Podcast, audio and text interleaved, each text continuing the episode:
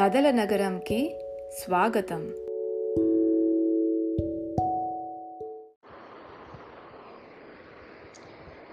దశరథ మహారాజు యొక్క భార్యలు ముగ్గురు పాయసాన్ని తాగారు కదా ఆ పాయసాన్ని తాగడం వల్ల ముగ్గురికి కూడా నలుగురు పిల్లలు పుడతారు. ముందు పెద్దరాణి కౌసల్యాదేవి కౌశల్యాదేవికి రాముడు పుడతాడు. తర్వాత కైకేయికి భరతుడు. సుమిత్ర రెండవ రెండో భార్య. రెండో భార్యకి ఇద్దరు కవల పిల్లలు పుడతారు. వాళ్ళు ఎవరు అంటే లక్ష్మణుడు శత్రుఘ్నుడు. మొత్తం నలుగురు పిల్లలు పుట్టారు. ఆ నలుగురు కూడా మంచి జాతకంతో మంచి నక్షత్రాలతోని పుట్టారు. అయోధ్య నగరంలో ఉండేటటువంటి ప్రజలందరూ కూడా ఎంతో సంతోషించారు. ఎందుకంటే రాజుగారికి ఎన్నాళ్ళ వరకు పిల్లలు లేరు. పిల్లలు లేకుండా ఒక్కసారి నలుగురు పిల్లలు పుట్టారు. నలుగురు కూడా చాలా అందంగా ఉన్నారు. ఇంకా అన్ని మంచి లక్షణాలు ఉన్నాయి. పిల్లలు ముద్దుగా ఉన్నారు. మహారాజు గారు రాజ్యంలో ఉండేటటువంటి ప్రజలందరికీ కూడాను మంచి మంచి కానుకలు అన్నీ ఇస్తారు.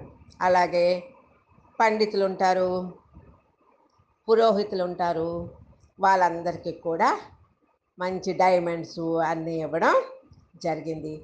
రాజుగారు రాణులు అందరూ కూడా ప్రజలు చాలా సంతోషంగా ఉన్నారు. పిల్లలు పుట్టిన తర్వాత పదకొండు రోజులు లెవెన్ డేస్ అయింది. లెవెన్ డేస్ అయిన తర్వాత పేర్లు పెడతారు. పేర్లు పెట్టడానికి పురోహితుడు వాళ్ళ తాలూకా బ్రాహ్మణ్ అన్నమాట ఆయన పేరు వశిష్ఠ మహామణి. ఆ వశిష్ఠ మహాముని నలుగురికి పేర్లు పెట్టారు. పెద్దవాడు రాముడు కవల పిల్లలిద్దరూ కూడాను లక్ష్మణుడు శత్రుఘ్నుడు కైకే కొడుకు భరతుడు. ఈ నలుగురు కూడా అలా పెరిగి పెరిగి పెద్దవాళ్ళయ్యారు. పెద్దవాళ్ళయ్యి నలుగురు కూడా అన్ని రకాల విద్యలు మరి రాజుల తాల కుమారులు కదా అన్ని విద్యలు రావాలి. కత్తి యుద్ధం రావాలి బాణ యుద్ధం రావాలి అన్ని అన్ని విద్యలు కూడా వచ్చాయి. ఇంకా మంచి చదువులు వేదాలు అన్నీ కూడాను బాగా చదువుకున్నారు. ఇలా ఉండగా రాముడికి లక్ష్మణుడు అంటే చాలా ఇష్టం. లక్ష్మణుడికి రాముడు అంటే ఇంకా ఇష్టం. అన్నకి ఎప్పుడు లక్ష్మణుడు తోడుగా ఉంటాడు.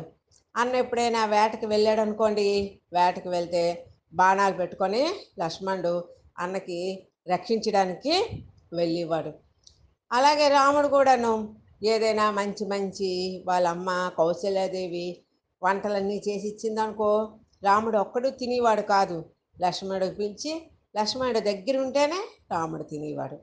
అలాగే భరతుడు శత్రుఘ్నుడు వాళ్ళిద్దరూ కూడాను ఒకరంటే ఒకరు ఎంతో ప్రేమగా ఉన్నారు. ఇలాగా నలుగురు పిల్లలు కూడాను పెరిగి పెద్దవాళ్ళు అవుతూ ఉన్నారు.